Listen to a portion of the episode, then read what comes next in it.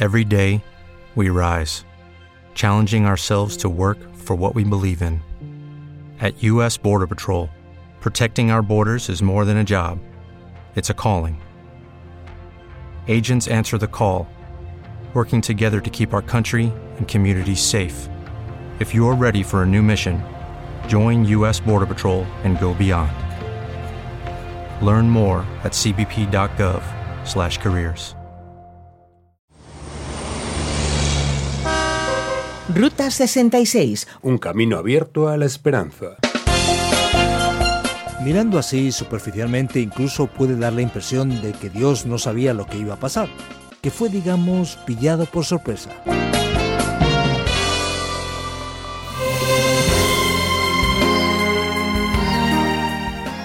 Cuando Cyrus Avery de Tulsa y John Thomas Woodruff de Springfield comenzaron a sugerir una carretera transcontinental, Springfield fue una elección lógica para el trazado de lo que pronto se convertiría en la Ruta 66.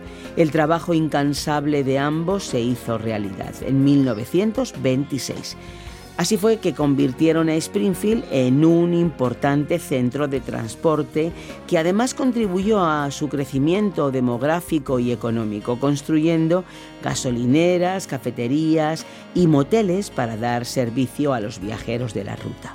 En 1940, la ciudad contaba con 60.000 habitantes y en solo 20 años más tarde, en 1960, aumentó hasta 100.000.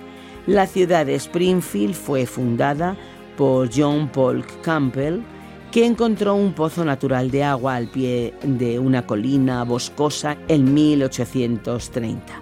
Durante la Guerra Civil, a unos 12 kilómetros del sureste de Springfield, el 10 de agosto de 1861, tuvo tuvo lugar la batalla de la Cala de Wilson, en la que se vieron involucrados 5.400 soldados de la Unión y 12.000 confederados. La escaramuza fue una de las más sangrientas de la guerra. Dos años más tarde, el 7 de enero de 1863, la ciudad volvió a convertirse en el escenario de otro conflicto, conocido como la Batalla de Springfield, en la que perdieron la vida más de 100 hombres. Nuestra Ruta 66 viaja por la historia, pero sin desconectarnos de la realidad. Y es que la Biblia es más actual que el mismo periódico que hoy pueda haber llegado hasta nosotros. Nos vamos a ir a los Salmos 60 y 83 hoy para hablar de conflictos en Oriente Medio. No es que ahora nos vayamos a convertir en reporteros de guerra, claro que no, pero vamos a abordar una reflexión bíblica sobre guerras y batallas que tuvieron lugar en aquella región hace algunos milenios. ¿Te apuntas tú que nos oyes a este viaje? Sí, vamos adelante. Hoy en nuestra Ruta 66 seguimos adelante en el libro de los Salmos, concretamente el 80 que estudiaremos juntamente con el 83. Y el tema de nuestra reflexión digamos que es muy actual, conflictos en Oriente Próximo. Seguramente al oír un tema como este, tú que nos escuchas podrás preguntarte, ¿será que he sintonizado o me he conectado con un informativo o estoy en el estudio bíblico? Pero por favor, no te cambies de emisora ni de podcast.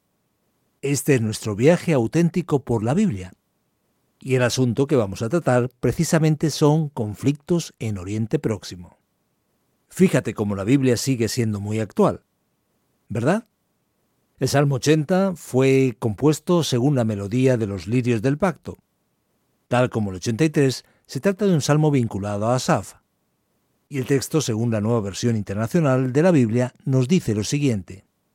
Pastor de Israel, tú que guías a José como a un rebaño, tú que reinas entre los querubines, escúchanos. Resplandece delante de Efraín, Benjamín y Manasés. Muestra tu poder y ven a salvarnos. El texto, desde luego, nos muestra un momento difícil, una situación complicada en la historia de Israel que está afectando a Efraín, Benjamín y Manasés. Los estudiosos, los eruditos, discuten sobre cuándo es exactamente el periodo de la composición de este salmo. Pero según la mayoría de los especialistas, todo apunta a que este es el momento en el que encontramos el problema de la invasión de los asirios, en el norte de Israel, que también afecta a la parte sur, llegando al reino de Judá. Como es bastante conocido, Efraín y Manasés son dos tribus del reino del norte que se usan poéticamente para referirse a aquella región. Parece que la invasión asiria trajo un gran número de refugiados, de personas que van a Judá. Y aquí encontraremos la oración pidiendo que Dios intervenga en los conflictos de Oriente Próximo ante la presencia del poderío asirio, que afecta notablemente al reino del norte y ahora amenaza al reino del sur. Y la oración es la siguiente. Restáuranos, oh Dios, haz resplandecer tu rostro sobre nosotros, pidiendo de esa manera que Dios sea bondadoso con el pueblo. Y añade una súplica diciendo, y sálvanos. Es el deseo, por tanto, de restauración, el anhelo de que las cosas vuelvan al momento pacífico anterior a los conflictos. Y el texto, según la nueva versión internacional, prosigue diciendo, ¿Hasta cuándo, Señor Dios Todopoderoso, arderás tu ira contra las oraciones de tu pueblo? Por comida les has dado pan de lágrimas, por bebida lágrimas en abundancia. Nos has hecho motivo de contienda para nuestros vecinos. Nuestros enemigos se burlan de nosotros. Restáuranos, oh Dios Todopoderoso. Haz resplandecer tu rostro sobre nosotros y sálvanos. De Egipto trajiste una vid expulsaste a los pueblos paganos y la plantaste. Por lo tanto, lo que tenemos aquí es un lamento, un lloro, un llanto por lo que ocurrió. Dios trasplantó. Dios hizo aquí como una operación agrícola, trayendo a Israel y poniéndolo en la tierra de Canaán. Y ahora, a causa del comportamiento de la nación, Dios ha permitido que ellos sufran por la influencia internacional de los extranjeros, justo allí, en los conflictos de Oriente Próximo. Y aquí entonces encontraremos una especie de nostalgia, una especie de recuerdo de los buenos tiempos que han quedado atrás. Aquí recordaremos la figura poética que aparece a partir del versículo 10. Su sombra se extendía hasta las montañas. Su follaje cubría los más altos cedros. Sus ramas se extendieron hasta el Mediterráneo y sus renuevos hasta el Éufrates mostrando así la amplitud de los límites de este a oeste del imperio davídico y salomónico. Pero las cosas cambian ahora. ¿Por qué has derribado sus muros? Todos los que pasan le arrancan las uvas. Los jabalíes del bosque la destruyen. Los animales salvajes la devoran. El pueblo sufre porque la presencia siria, la presencia de la antigua potencia del Oriente Próximo, trae sufrimiento para el pueblo de Dios, y ahora éste sufre y lamenta. Y el deseo del pueblo se expresa de manera clara diciendo, Vuélvete a nosotros, oh Dios Todopoderoso. Asómate a vernos desde el cielo, y brindas tus cuidados a esta vid. Y así el Salmo 80 termina solicitando, pidiendo la mano restauradora de Dios sobre su pueblo, conforme vemos en el versículo 19. Se confirma así que la represión de Dios cae sobre el pueblo, y el versículo 19 repite aquello que ya se dijo anteriormente. Restáuranos, Señor, Dios Todopoderoso. Haz resplandecer tu rostro sobre nosotros y sálvanos. Llegando al Salmo 83, el asunto es semejante. Vemos un escenario ahora de mayor conflicto en Oriente Próximo.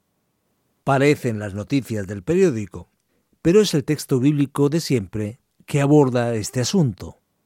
Oh Dios, no guardes silencio. No te quedes, oh Dios, callado e impasible.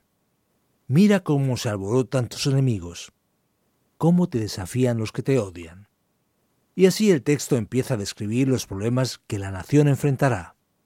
Lo cierto es que son tantas las naciones y nombres que aparecen aquí que ni en los libros históricos tenemos una referencia tan específica.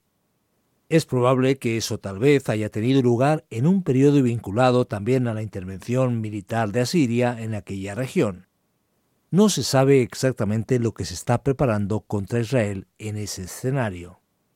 Es probable que sea durante ese periodo o también algún otro momento de incomodidad militar en la que tenemos algunos países o naciones participando y esas naciones son simbólicamente acompañadas por los demás. El texto entonces nos dice que todas las naciones están en contra de Israel. Como un solo hombre se confabulan. Han hecho un pacto contra ti. Los campamentos de Dom y de Ismael, los de Moab y de Agar, que son también los ismaelitas. Gebal, en el versículo 7, que es una referencia a una ciudad de Fenicia. Es un nombre vinculado a Biblos. Amón y Amalek, los de Filistea y los habitantes de Tiro. Hasta Siria se les ha unido. Ha apoyado a los descendientes de Lot. Todos los pueblos de los alrededores, al sur, al este, al norte, están juntos contra el pueblo de Israel. Y el texto sigue adelante y dice todavía más cosas. Haz con ellos como hiciste con Madián. Dios actúa en favor del pueblo en el pasado, y él pide ahora que Dios haga lo mismo. Haz con tus nobles como hiciste con Oreb y con Zeb. Haz con todos sus príncipes como hiciste con Zeba y con Zalmuna, que decían, vamos a adueñarnos de los pastizales de Dios. La petición aquí es que Dios proteja a su pueblo durante ese escenario de guerra y de conflicto en los tiempos antiguos de Oriente Próximo. Y así, mirando el texto que prosigue en el versículo 13, encontraremos otro inicio de estrofa pidiendo la acción divina. Hazlos rodar como jarasca, Dios mío, como paja que se lleva el viento. Y dice desde el versículo 15, Así persíguelos con tus tormentas y aterrorízalos con tus tempestades. Señor, cúbreles el rostro de ignominia, para que busquen tu nombre. Aquí encontraremos la gran realidad que aparece en los salmos ahora vinculados al pueblo de Israel.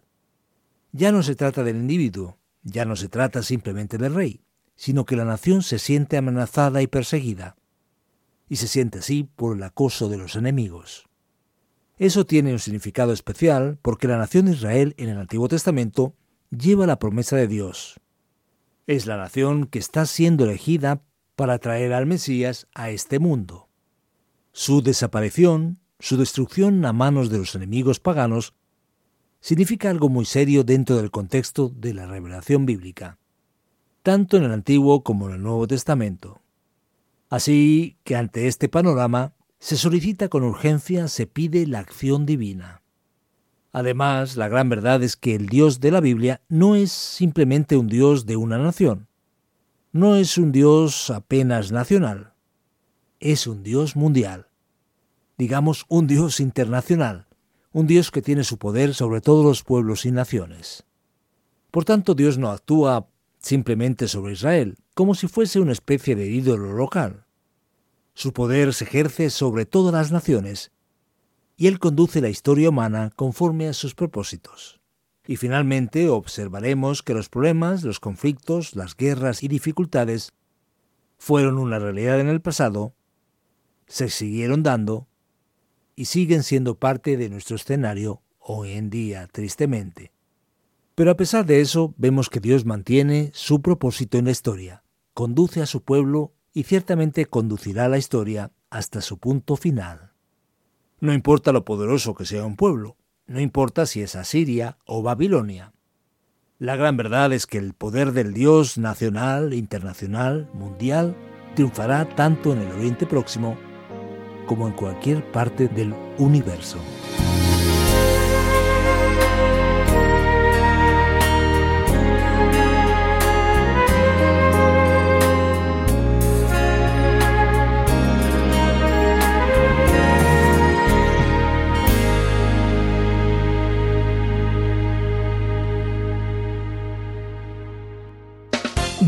Viaja por la Ruta 66, un trayecto emocionante en el que descubrimos las verdades de la palabra de Dios. Ruta 66, un camino abierto a la esperanza. Ha seguido atentamente con nosotros en el episodio de hoy el estudio sobre los Salmos 80 y 83 y llega el tiempo de las preguntas en nuestra Ruta 66. Puedes enviarnos las tuyas en el WhatsApp o Telegram 601 20 32 65 con el prefijo más 34 desde fuera de España o bien en el correo electrónico info arroba radioencuentro.net. Ruta 66 es un programa original del profesor de Biblia Luis Ayao en el que viajamos por los 66 libros de la Biblia. Este es un espacio producido por Radio Encuentro, Radio Transmundial en España, que lo ha traducido Mateus Rodríguez y que lo presenta y ha sido adaptado por el profesor de Biblia y comunicador Fernando Díaz. Sarmiento.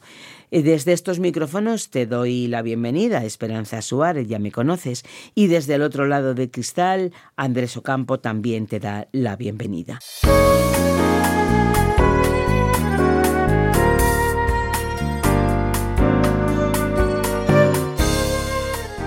Hoy tenemos conflictos que resolver, pero no son en Oriente Próximo. ¿A que no, Fernando?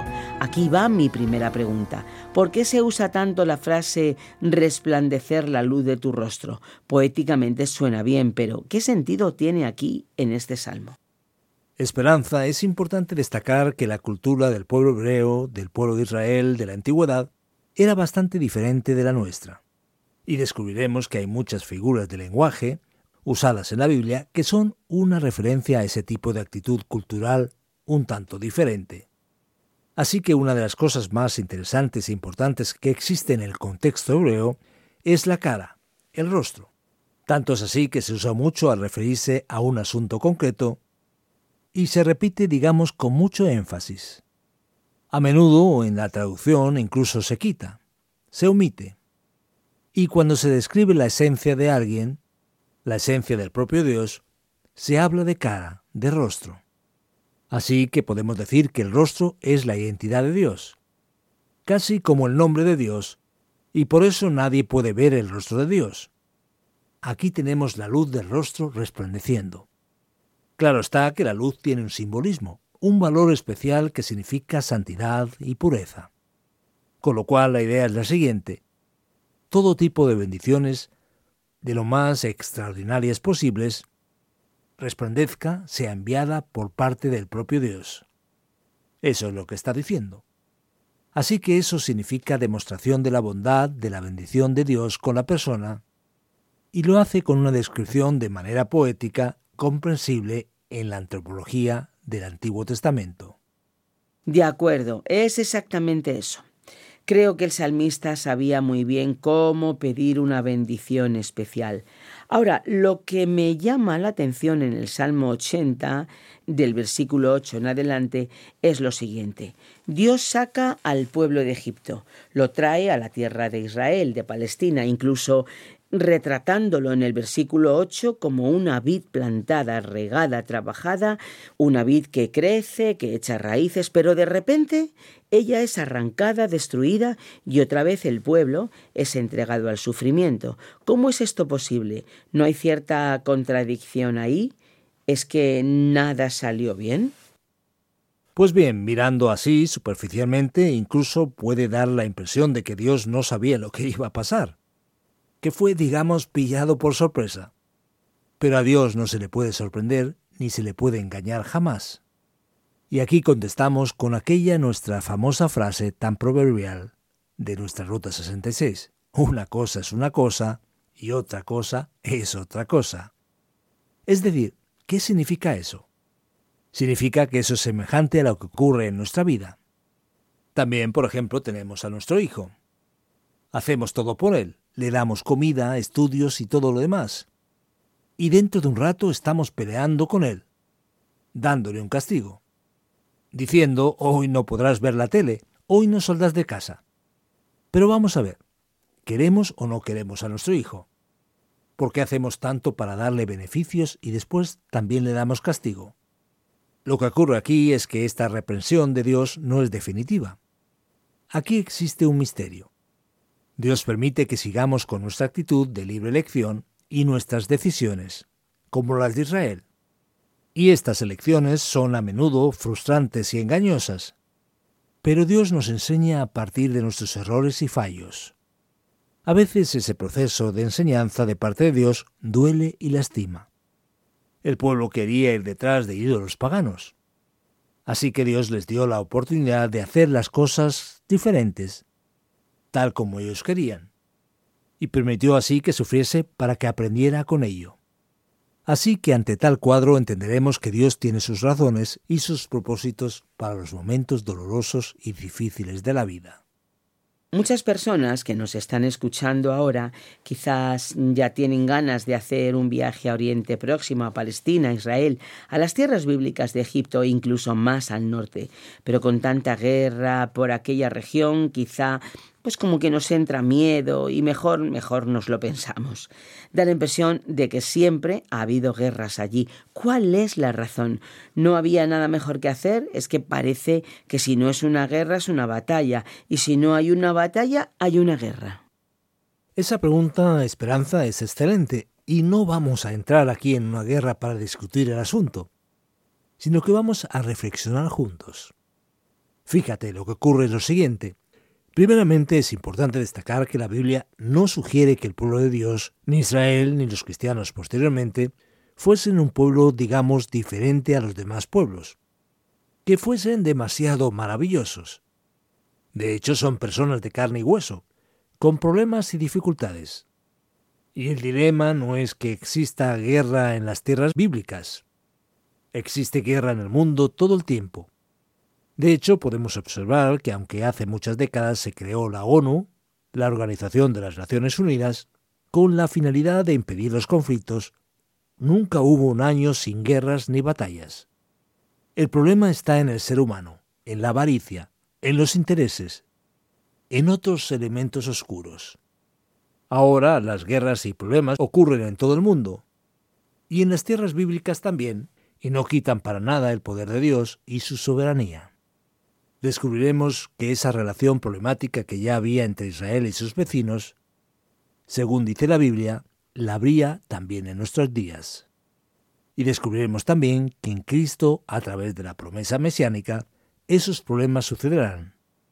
Pero Dios tiene promesas de bendición para Israel, para los cristianos y para todas las naciones alrededor de Israel, porque Él es el Dios que bendice a todos los pueblos, a todas las naciones.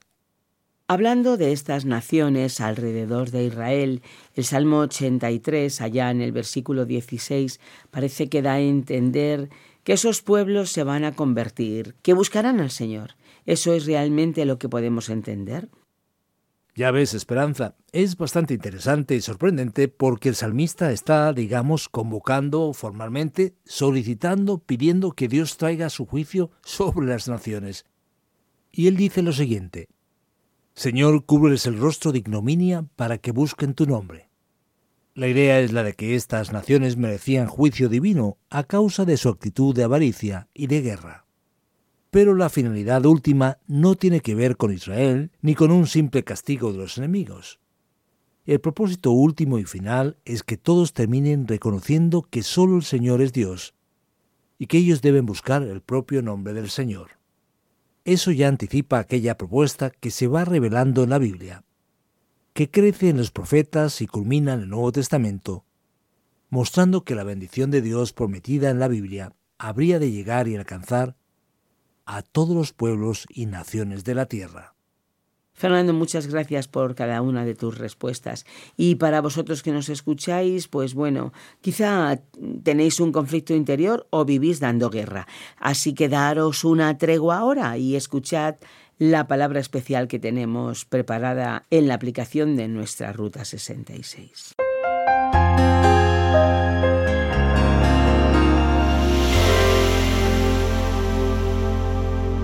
Hoy ha seguido con nosotros en nuestra Ruta 66 los conflictos en Oriente Próximo. Y aunque de hecho suena muy actual, ese es el tema de nuestro estudio en los Salmos 80 y 83.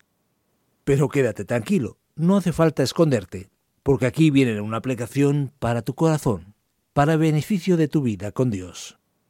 Una de las cosas que llama nuestra atención en la lectura del Salmo 83 es que los enemigos de Israel en el Antiguo Testamento dijeron, Venid, destruyámoslos como nación, para que el nombre de Israel ya no sea recordado. Israel no era una finalidad en sí mismo. En realidad, la nación había sido escogida de acuerdo a la soberanía especial de Dios. Pero lo sorprendente es mirar atrás y ver, ¿dónde está Babilonia? ¿Dónde está la Gran Asiria? ¿Dónde está Roma? ¿Dónde está Grecia? ¿Dónde está el imperio persa? Todas las grandes naciones de la historia, con su gran poderío, desaparecieron, y la pequeña y sencilla Israel permanece a través de la historia como un testimonio de la acción de Dios a través de los tiempos. Fíjate qué impresionante. Israel es una de las mayores pruebas del gran poder de Dios a través de la historia. ¿por qué no confiar de manera personal en ese impresionante Dios? He ahí el desafío para nosotros hoy.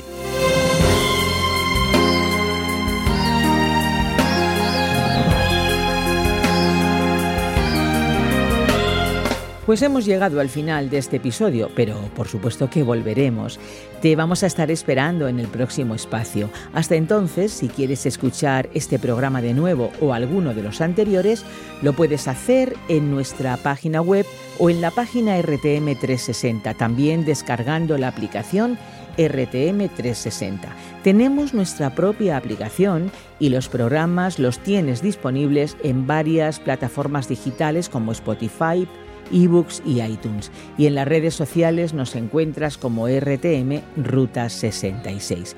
¿Por qué no compartes con nosotros a través de un mensaje escrito o un mensaje de voz tus comentarios y tus impresiones del programa? Venga, anímate, toma nota de nuestro WhatsApp 601 20 32 65 con el prefijo más 34 desde fuera de España.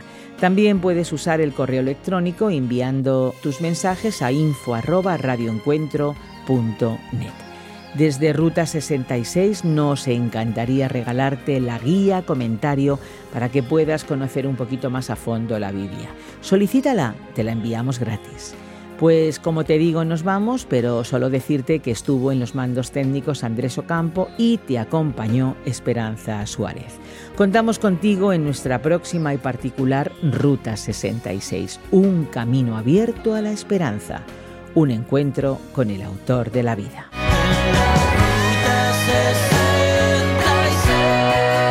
Descarga la app de Ruta 66 y sigue RTM Ruta 66 en las redes sociales. Aquí te esperamos.